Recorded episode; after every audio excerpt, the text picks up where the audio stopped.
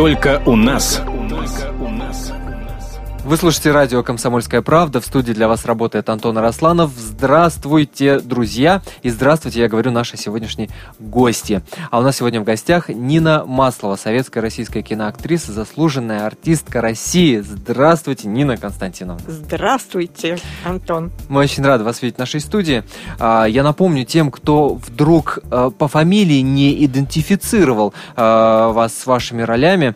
Вы наверняка помните, друзья мои, и Марфу Васильевну из фильма «Иван Васильевич меняет профессию», и Вику Коровянскую из «Большой перемены», и соседку из э, «Афони» э, с Куравлевым. Собственно, не соседку, а красавицу Елену, в которую был красавицу влюблен. Красавицу Елену, в которую был влюблен герой Афоня, и носил Куравлева. Ей все мойки, умывальники. Да, да, да, да, да. Я так по вашей реакции вижу, что именно эта роль в «Афоне» особую такой вот э, теплоту вызывает у вас. Нет, нет, нет. Это как дети. Все вызывает. Все вызывает. Нет нелюбимых. То есть нельзя говорить, что вот у вас есть какие-то роли, там две-три роли, которые, вот, о которых вы говорите с особой теплотой, с которыми связаны нет, особые... Нет, я, я вообще ничего не говорю. Говорят только люди, которые видят. Я вот на такой позиции. Сама я ничего не говорю. Есть просто какие-то роли... период съемки которых связан с какими-то событиями в жизни. Вот раз уж мы Афоню э, вспомнили, то с какими событиями в жизни связана работа именно над этой ролью? Ну, кроме того, что, во-первых, встреча с совершенно потрясающим человеком, моим любимым, это режиссером фильма, это Георгий Данелия, в которого была влюблена, но вся женская часть группы просто умирала. И плюс к тому, что съемки в Афоне были параллельно с моими съемками в Германии, где я играла в совместной музыкальной комедии «Мосфильм» Дефа, играла две главные роли. То есть по сюжету эти две девушки были mm-hmm. похожи как близнецы, только одна полька, а одна русская. И все действие, там съемки в Берлине, происходили на фоне Всемирного фестиваля молодежи и студентов. И вот я впервые и единственный это... раз, больше у меня такого не было, когда я, вот огромная толпа мировая, и когда я ощутила позитив и полет души от бесконечной толпы всемирной, потому что я... толпу очень не люблю. А вот это, вот действительно, ну, был такой позитив, что просто с ума сойти, что я это, это помню. Вот. Это какие годы? Это семидесятые годы. И вы тогда совершенно спокойно в Берлин то выезжали. То есть то, что даже на сегодняшний день, и то это как подарок. А да. в те времена я просто с косметичкой под мышкой летала туда-сюда на съемки, потому что они были параллельно. И мало того, потом через несколько лет я узнала, что Данелии все время говорили: да брось ты, зачем тебе Маслова? Это чтобы она летала из Германии.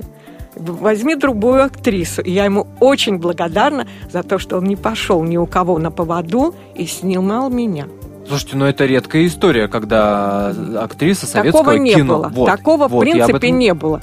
Ну, вот я знаю, Лариса Лужина снималась в Германии, mm-hmm. но она не летала туда-сюда. Mm-hmm. А я летала туда-сюда. Это просто сказка. А тогда я воспринимала это как само собой разумеющееся. А даже вот теперь, через столько лет, если бы у меня была такая же ситуация вот на сегодняшний день, то даже сейчас бы это, что все, в общем, могут это делать, и то это был бы подарок. Но вылеты э, в Берлин, в Германию приходилось постоянно согласовывать? Нет, постоянно нет, нет, нет, нет, нет, ничего, без, все, без у меня был паспорт, потому что это я ж снималась, это же я не в гости ездила. Нет, угу. и я так вот все и каталась туда-сюда. Слушайте, ну я у нас, жалко, что у нас радио на самом деле, и мы не можем передавать картинку, но роль этой картинки, роль зеркала и ретранслятора я должен взять на себя. И в первую очередь сделать вам комплимент. Потому что, сейчас я обращаюсь к нашим радиослушателям, друзья, если вы думаете, что в шестьдесят плюс невозможно выглядеть ярко, невозможно выглядеть привлекательно, то вы очень сильно ошибаетесь, и Нина Маслова этому э, подтверждение. Я должен сказать, что выглядите вы совершенно великолепно. Потому что все не просто так. Дело в том, что я не живу в этом мире. Вот я вот сейчас перед вами, да? Расшифруйте. Вы вот меня это... настораживаете такими фразами. Что значит «не живу вот, в этом мире»? Вот дело в том, что я... Вот на картине «Афоня» был и, и есть он, мой друг, эм, сценарист Александр Бородянский, с которым мы недавно снимались у него на даче по поводу фильма «Афоня». И он сказал, когда я ему сказала, что я не живу в этом мире, я пограничник. Вот я хожу туда-сюда на границе между мирами. Я соединяю эти два мира. Как куда между мы... Советским Союзом и Германией? Вот куда мы уйдем и где мы сейчас находимся. Вот я нахожусь на этой... Он сказал, ты знаешь, и я пограничник. Поэтому я живу вне времени. Так что все не просто так. Вот то, что вы видите визуально. Мою внешность и все остальное. То есть... Потому что я не живу во времени, которое у вас отсчитывает года. Но вы имеете в виду именно биологический возраст? Да, да. То, вот... есть, то есть паспортный возраст вот есть у нас да. у всех, да. а биологический возраст, он может совпадать с паспортным, если человек живет вот тут, живет по всем этим законам минусовым. Но, судя... и, и наполнен негативом, да? то да. он полностью будет соответствовать своему паспортному возрасту. Но судя по достаточно игривым хвостикам э, замечательным, которые у вас, вы чувствуете себя, ну, как минимум, ну, ну до двадцати. Не, ну, нормально тридцать. Нормально. тридцать? Да, да. Ну, тридцать. Хотя, может, не, не будем, может, чувствую-то я себя, может, до двадцати. Но нормально, я понимаю, что мне тридцать. Друзья, я напоминаю, что у нас сегодня в гостях Нина Маслова, заслуженная артистка России. Вы эту замечательную актрису помните по таким ролям, как Марфа Васильевна, Иван Васильевич меняет профессию. Царица. Э, царица, между понимали. Прочим. Да, Вика Коровянская из «Большой перемен». Танцуют все. Мы обязательно эту песню послушаем в конце э, нашего эфира. Соседка из «Афони», в которую не был влюблен. Не соседка, сос... потому что там соседки были разные, зрители спутают. Красавица Елена. Елена, мечта. Совершенно верно. Афонина мечта. Афонина мечта Елена у нас сегодня в студии. Мы прервемся, друзья, на небольшую паузу. Впереди реклама и свежие выпуск новостей. Буквально через четыре минуты мы вновь вернемся в студию радио «Комсомольская правда» и продолжим нашу беседу с Ниной Масловой. Никуда не переключайтесь, будет интересно. Только у нас. Это радио «Комсомольская правда». Друзья, я напоминаю, что вы слушаете наш, наш разговор, нашу беседу с Ниной Масловой, заслуженной артисткой России. Мы вспоминаем замечательные фильмы, которые, в которых сыграла Нина Константиновна. И пытаемся разобраться с биологическим возрастом. Именно э, на этом и закончилась первая часть нашей программы. Мы уже выяснили, что Нина Константиновна чувствует себя, ну, около тридцати, плюс-минус. Ну, правильно да, я вас да, понял? Да, правильно. Э, Нина Константиновна, скажите, пожалуйста, э, сейчас понятное дело, что э, вот советский актер, советский актер, вот как понятие, как, как профессионал, он утрачивает вот свою значимость, что ли, утрачивает вот эта советская школа. Сейчас все больше уход в быстрые съемки, в коммерческие съемки, сериальные съемки, клиповые съемки. Как вы считаете, вот эта школа, она, вот она потерялась у нас уже в стране? Отвечаю, или нет? Потерялась не школа, вообще... Школа – это все относительно. Душа потерялась. Вот я все время езжу с водителями, да, потому что я сама за рулем не сижу. Все время... И вот все молодые ребята, в основном, ну, до сорока, там двадцать пять, тридцать, тридцать пять, говорят, мы любим вот фильмы, и в том числе Конечно. И те, которые вы перечислили, Конечно. Мои, и еще десятки потрясающих, просто потрясающих фильмов, и мы смотрим эти фильмы, и наши дети любят эти фильмы.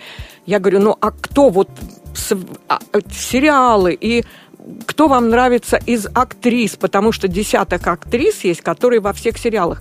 Вот не могут назвать ни одной фамилии. И я вот думаю, почему. И я почему? Понимаю, все профессионально, все красивые, прекрасный грим, прекрасная стилистика, эм, прекрасно играют, а, и как, плачут, когда... и все. Потому что и они одновременно в десяти сериалах, ага. мы видим одни и те же лица. Это ну, все глянцевость. И душа вот как в целлофане. И поэтому она не цепляет. Когда вы это говорите, вы имеете в виду конкретные какие-то работы, конкретные картины, конкретные ну, сериалы, конкретных ну, в, в основном, актрис или, или что... вообще? Вообще, вообще. Mm. Вот эта тенденция глянцевости, она и глянцевые души, потому что делать вот так, чтобы зацепило, и чтобы твоя работа осталась на десятки лет, ее можно делать одну в этот момент. Если ты еще параллельно пять делаешь, не может твое сердце разорваться на пять частей. Но при этом вы сами рассказали, что параллельно со съемками в Афоне у вас были съемки в Но Германии. Или это, это исключительные случаи, это когда человек было... может совмещать? По минимуму, потому что локальные, там у меня а. было из кадра в кадр, а в Афоню я летала, там были локальные пять кусков.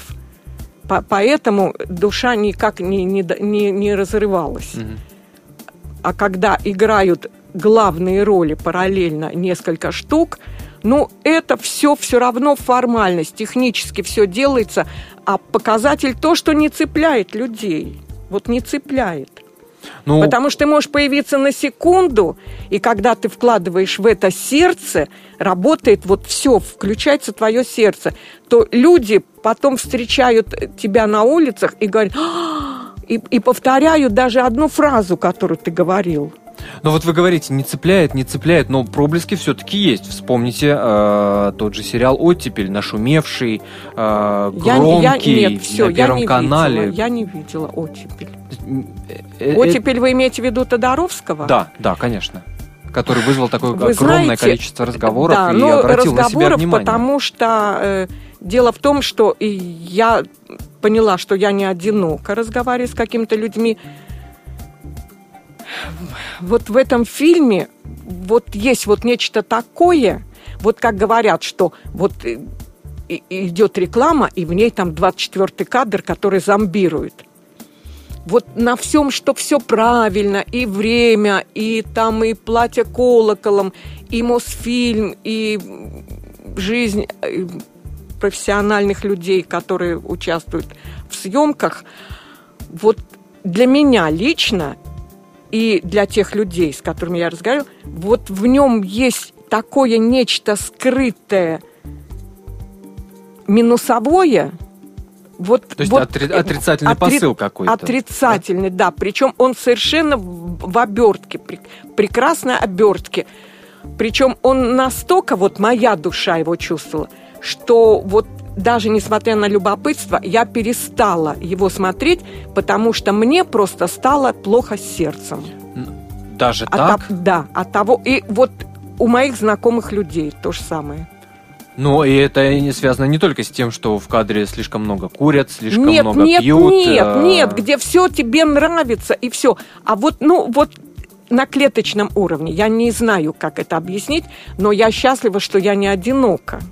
Потому что быть одной в этом мире, да, это очень тяжело. Но, как... но вот для меня это так. Поэтому я даже не буду обсуждать, но людям нравится и нравится. Понятно, да, понятно. Но какие-то Потому... работы современные, актерские, режиссерские... Мне очень нравится сцен... сериал, я потрясена просто была. Так. И я не смотрю сериалы, потому что ты должен на него подсесть, если ты хочешь точно, да, просмотреть этот... Вот «Ликвидация». И А-а-а. Машков, которого, которому я была совершенно равнодушна, вот совершенно равнодушна, несмотря на десятки его предыдущих хороших работ. Я просто вот готова была, вот так сама с собой разговаривала, и если я его увижу, я ему скажу просто, ну вот, поклониться ему в пояс за эту роль и, и режиссеру за этот сериал. Да, и потрясающие такие актерские работы. Ну вот я... Да, потрясена. Вот этим я потрясена. Ну, «Ликвидацию» снимали-то достаточно давно. Ну, конечно, нет. Конечно, но, картина современная, да. Да, м- все равно. Ну, как она относить. Там, ну, ближайшие там пять лет, я считаю, это... Я напоминаю, кусок. Что мы сегодня беседуем с Ниной Масловой, актрисой, заслуженной артисткой России.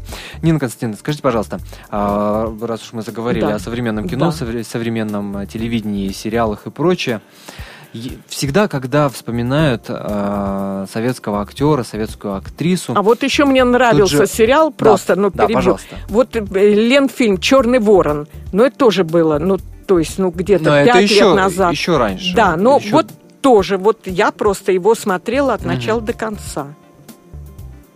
Потому что вот вот тут нет обертки, которая все закрывает.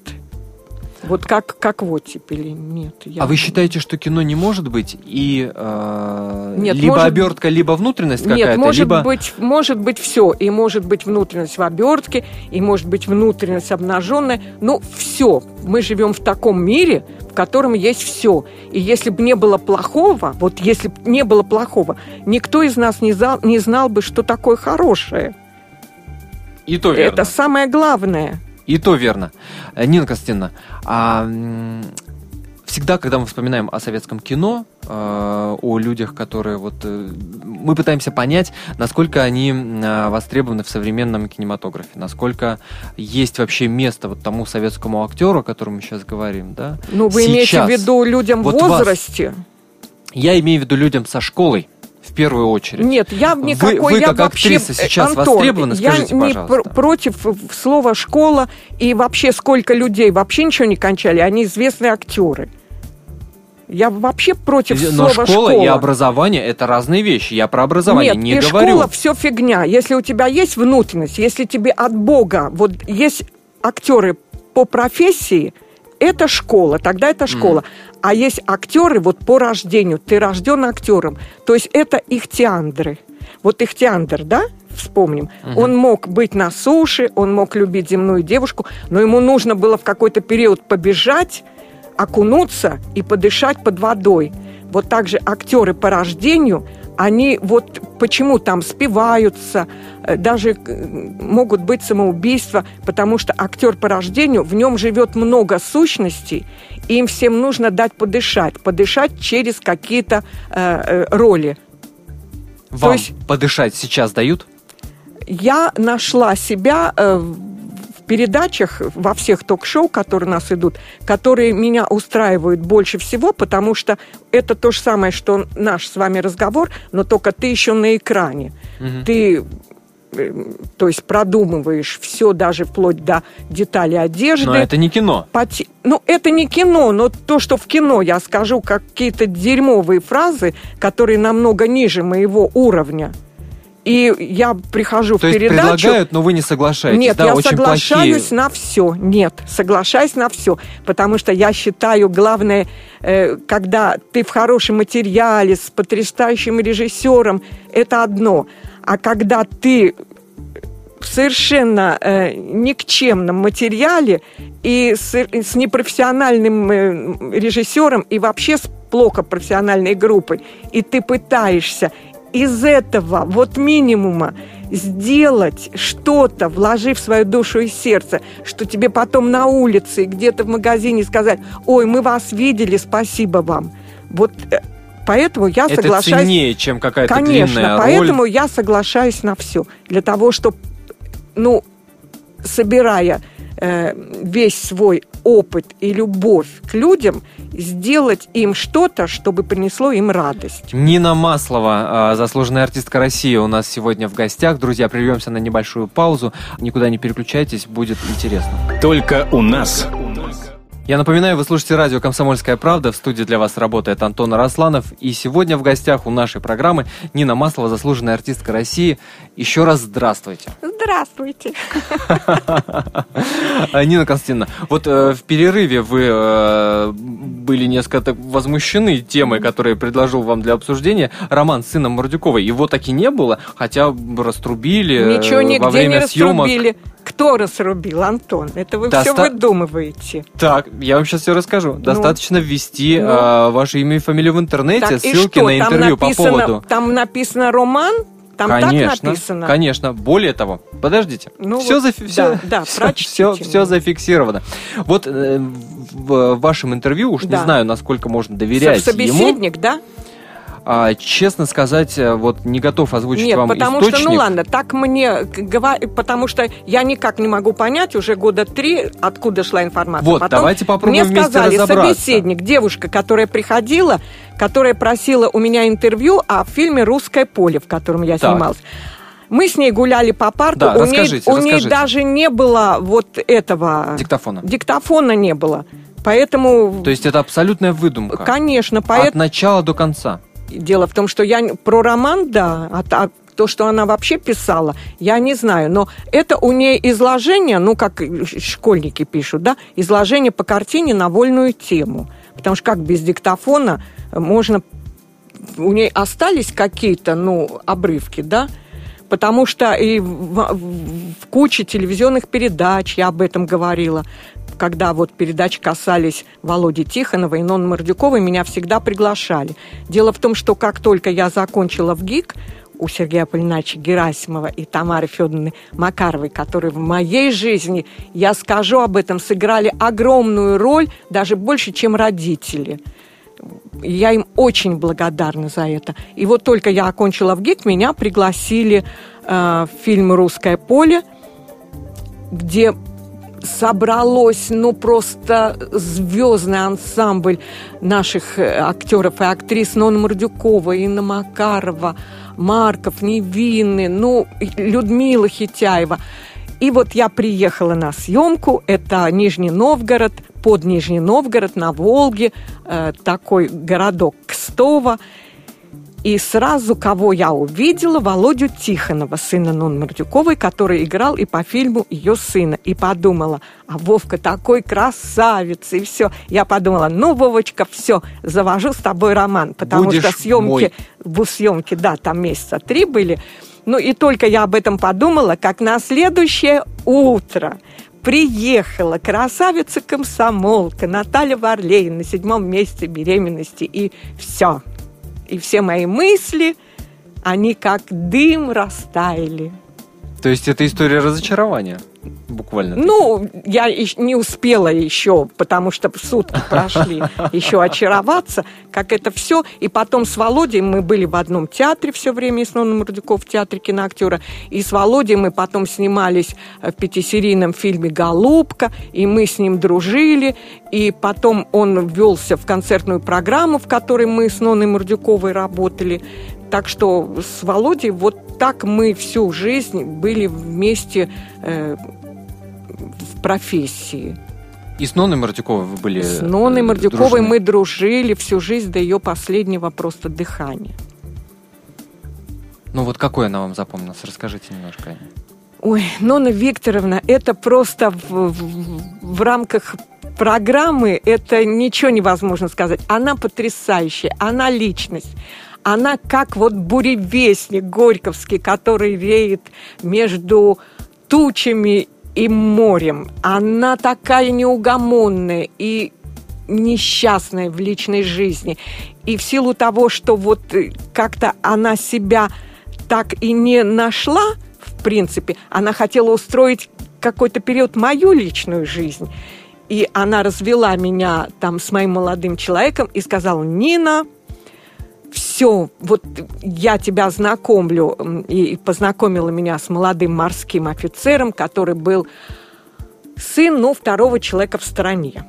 Все, она меня познакомила, и все, заявление в ЗАГСе: три месяца, завтра у меня свадьба. А сегодня вечером... я собираю сумочку и улетаю в Риге к бабушке. То есть я поняла этот брак, где она мне говорит: будешь все двери ногой открывать. Черная Волга у подъезда, да, она стояла. То есть вы там... сбежавшая невеста буквально. Да, таки. да, да, да. Почему? Ну, что, что, нет, что, потому что, что, ну, и дача там правительственная, и обслуга, и мебель в белых чехлах, и натертый паркет. И вот я как-то приехала на дачу и поняла, это не, это не мое. То есть я никогда не гналась, и меня никогда не привлекали. Если бы это совпало там со всем моим нутром, то не имело бы никакого значения. Но это высокопоставленные люди. Человеку не было? Ну, одно дело теплые чувства. Мы были хорошие подружки. А другое дело, когда тебе жить с этим человеком всю жизнь. И я поняла, что лучше я нанесу ему боль сейчас, зная себя, что, в принципе, это не мое для такой длительной жизни. И что если я пойду на это, а через год, то человеку будет намного больнее. Поэтому вот я предпочла нанести легкую боль, как прививка от болезни. Вы потом не встречались? Нет, спустя какое-то количество лет прививка-то удалась? Он мне до сих пор звонит. Потом он приехал ко мне в Ригу. Со словами благодарности. Он приехал ко мне в Ригу после несостоявшейся свадьбы. И раздался звонок в квартиру моей бабушки, и звонил там высокий чин, который сказал: мы сейчас за вами высылаем машину, вы должны встретить самолет. И когда меня привезли к трапу самолета, где выходил вот мой несбывшийся жених, и все солидные офицеры там брали под козырек, мне было так неудобно. Да, мы еще с ним общались какое-то время. Ну, а звонит он мне до сих пор и говорит, вот он не женат. И говорит мне, что ты моя несбывшаяся невеста. Ну, детей-то у вас нет? Нет. Не жалеете? Нет. А может быть, как так, раз все, тогда... Так, все, мы эту тему снимаем. Это вопрос... Вам, вам больно это... об этом говорить, а... да? Нет, это просто большая тема, которая не заслуживает такого проскакивания. Это и философия, и здоровье, и много чего. Нет, поэтому это не в рамках этой программы, вообще никакой. Это мое личное дело. И когда люди рожают от вообще непонятно от кого и от чего, и от пробирок, и не думая о детях... Вы плохо к этому относитесь? Очень. Потому что не думают о детях. Им потом везде это будут рассказывать. Мне это, это для меня вот такая боль за этих детей. Потому что родители, я понимаю, они так захотели...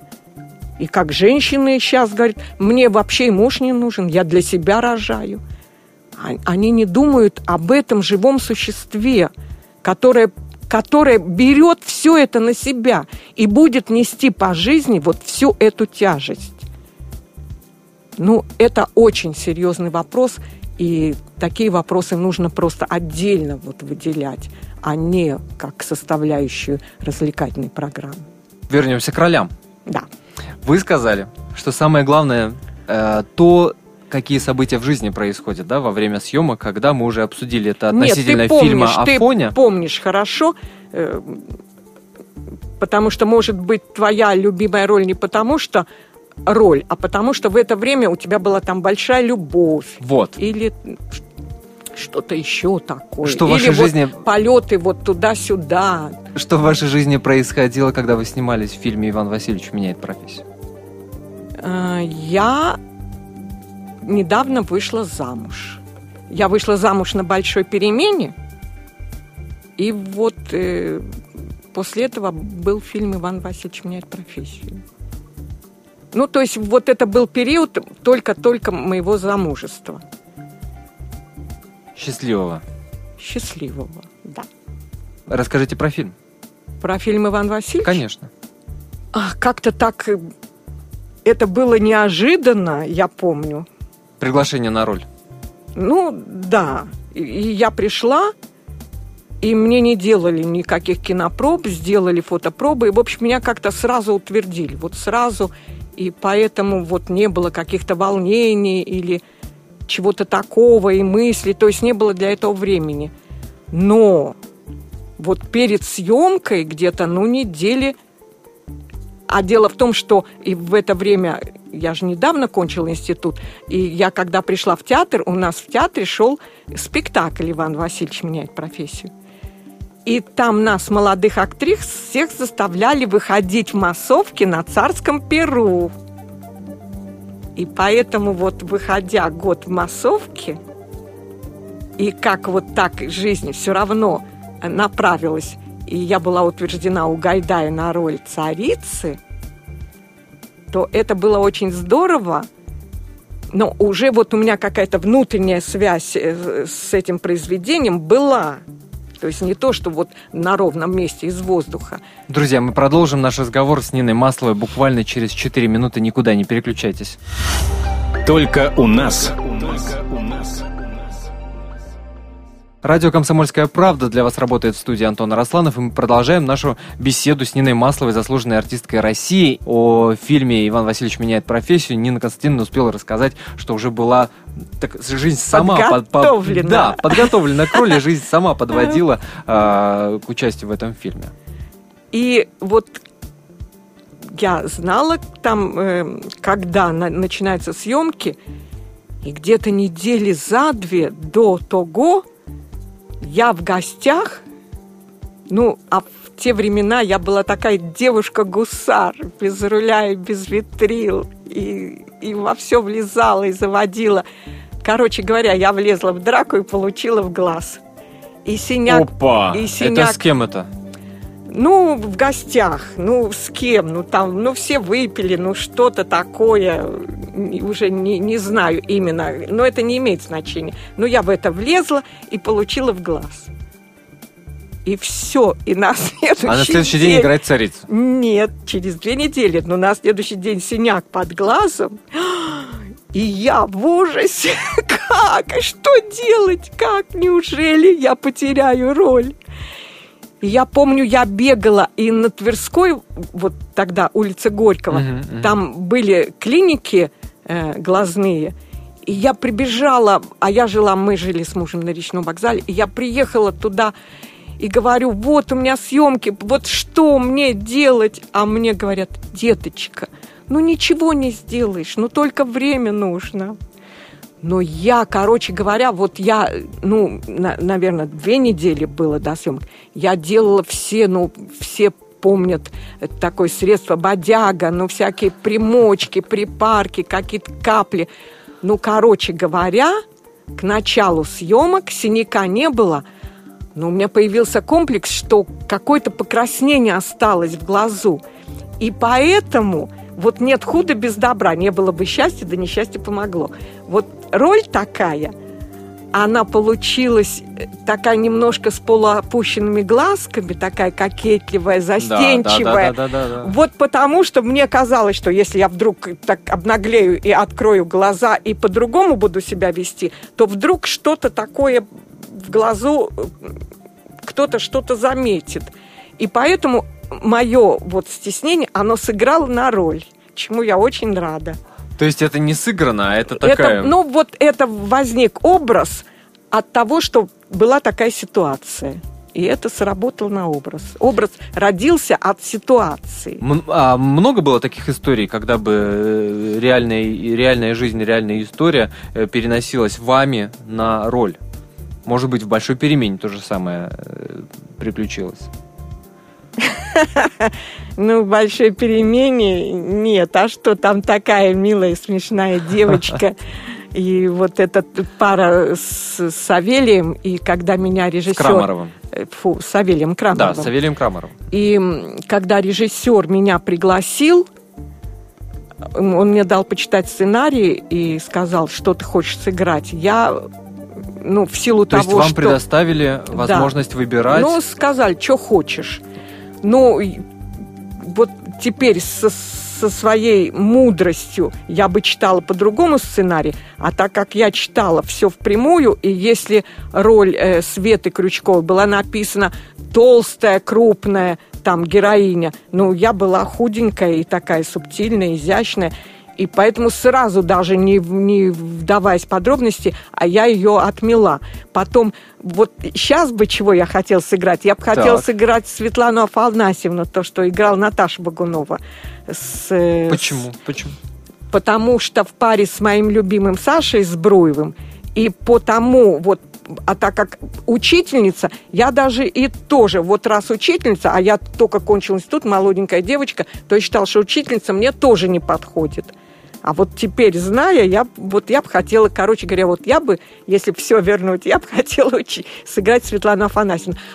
Я выбрала Люську, вот то, что играла Ира Азер, моя подруга и сокурсница, ага, ага. потому что очень характерная роль, ну, как-то в кино она получилась меньше, чем, чем вот я ее видела, прочтя сценарий. И мы пробовали с Володей Носиковым, Носиком, и мне потом, посмотрев пробы, Коренев Алексей, режиссер, мне сказал: Нин, я тебя умоляю, у меня вот пространство, мне нужна девочка на первой партии, вот у меня просто нечем это заполнить, мне очень нужно это для фильма, и я хочу вас соединить с Савелием Крамаровым в паре, и я тебе клянусь, что вашу пару запомнят. Вот так оно и вышло, потому что все проверяется во времени. И я очень благодарна себе за то, что я э, согласилась на то, что вообще, в принципе, не было написано. Потому что даже вот текст, который, который мне все годы потом цитировали, «А что ты мне глазки строишь?